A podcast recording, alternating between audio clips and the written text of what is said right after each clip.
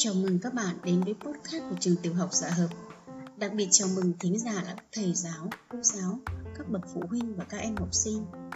Trong số này, chúng tôi tiếp tục chia sẻ về cuốn sách Nghề Thầy, một cuốn sách quý của người thầy, nhà văn hóa lớn Hoàng Đạo Thúy. Ở các phần trước, chúng ta đã cùng nhau chiêm nghiệm sứ mệnh người thầy với đất nước, dân tộc, giống nòi.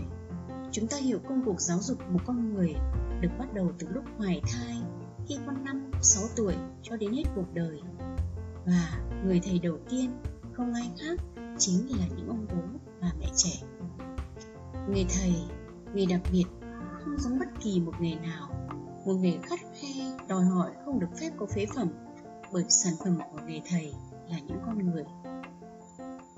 Nguyên liệu của nghề thầy cũng đặc biệt thiêng liêng, đó chính là những cô bé, cậu bé mà cha mẹ đã tin tưởng gửi gắm giao phó cho ta với những ước mong lớn lao hoặc bình dị.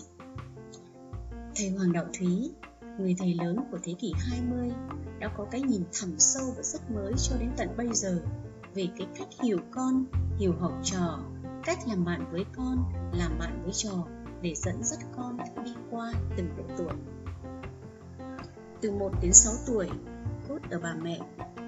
6 đến 8 hay 9 tuổi, dẫu đã đi học nhưng chưa phải đã là một cậu học trò. Chí còn hay thích những chuyện mơ hồ. Lúc này các chuyện cổ tích thì thích lắm. Câu chuyện con cọp với rừng xanh thì vừa tai các cậu lắm.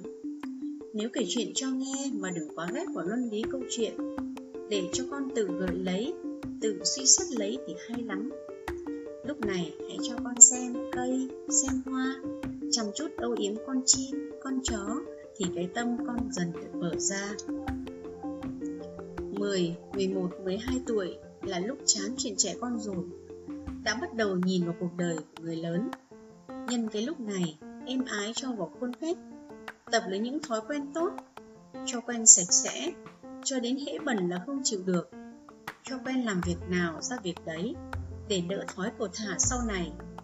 Tập quen lễ phép để làm một khuôn chắc chắn Hầu lúc 14, 15 là lúc hay quên lễ phép.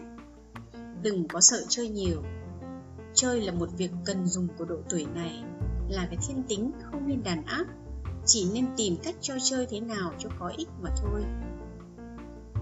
Khó bảo nhất là từ 13 đến 16 tuổi. Những trông thấy, thân thể gần đầy đủ để trở thành người lớn, thừa sức thì ham tập thể thao, không nên hãm mạnh nhưng đưa vào chỗ tập cho có khuôn phép. Ham đọc tiểu thuyết, nhất là tiểu thuyết kiếm hiệp, trinh thám, thích những cử chỉ của các bậc anh hùng. Lúc này con cần tin ở một ai đó để được nói chuyện tâm tình. Đoạn này là đoạn ông thầy tốt có thể làm việc rất công hiệu. Cấm xem tiểu thuyết, cấm xem chấp bóng thì xui là cho xem dấu. Chi bằng tìm cho một cách hoạt động như hướng đạo Như dự các cuộc chơi lớn để cho thỏa thích và theo gương các vị hiệp sĩ xưa. Khó khăn nhất là độ 16, 18 tuổi. Không phải trẻ con nữa mà cũng chưa nên người lớn lúc này các bộ phận trong mình cố hòa hợp, tìm thăng bằng. Tiếng đổi, ngực nở, tính hay thay đổi. Yêu thì yêu quá, ghét cũng ghét quá. Yêu đấy rồi lại ghét đấy. Các bộ phận trong thân thể sắp đầy đủ, có lúc làm cho tinh thần qua những cơn đặc biệt. Những cơn cớ trong xã hội, lúc này nhìn bằng con mắt mới, làm cho con xúc động, lắm lúc sâu xa, lung lay cả tâm tính hay có những cái cảm biết ác liệt, cấp tấp, bắt đầu nhìn đời bằng một thân thể có các bộ phận đầy đủ. Sức cơ thể như muốn vượt lên sức tâm hồn, lòng dục dễ nảy sinh, vật chất dễ sai khiến, vật dụng có thể làm sai tính đi.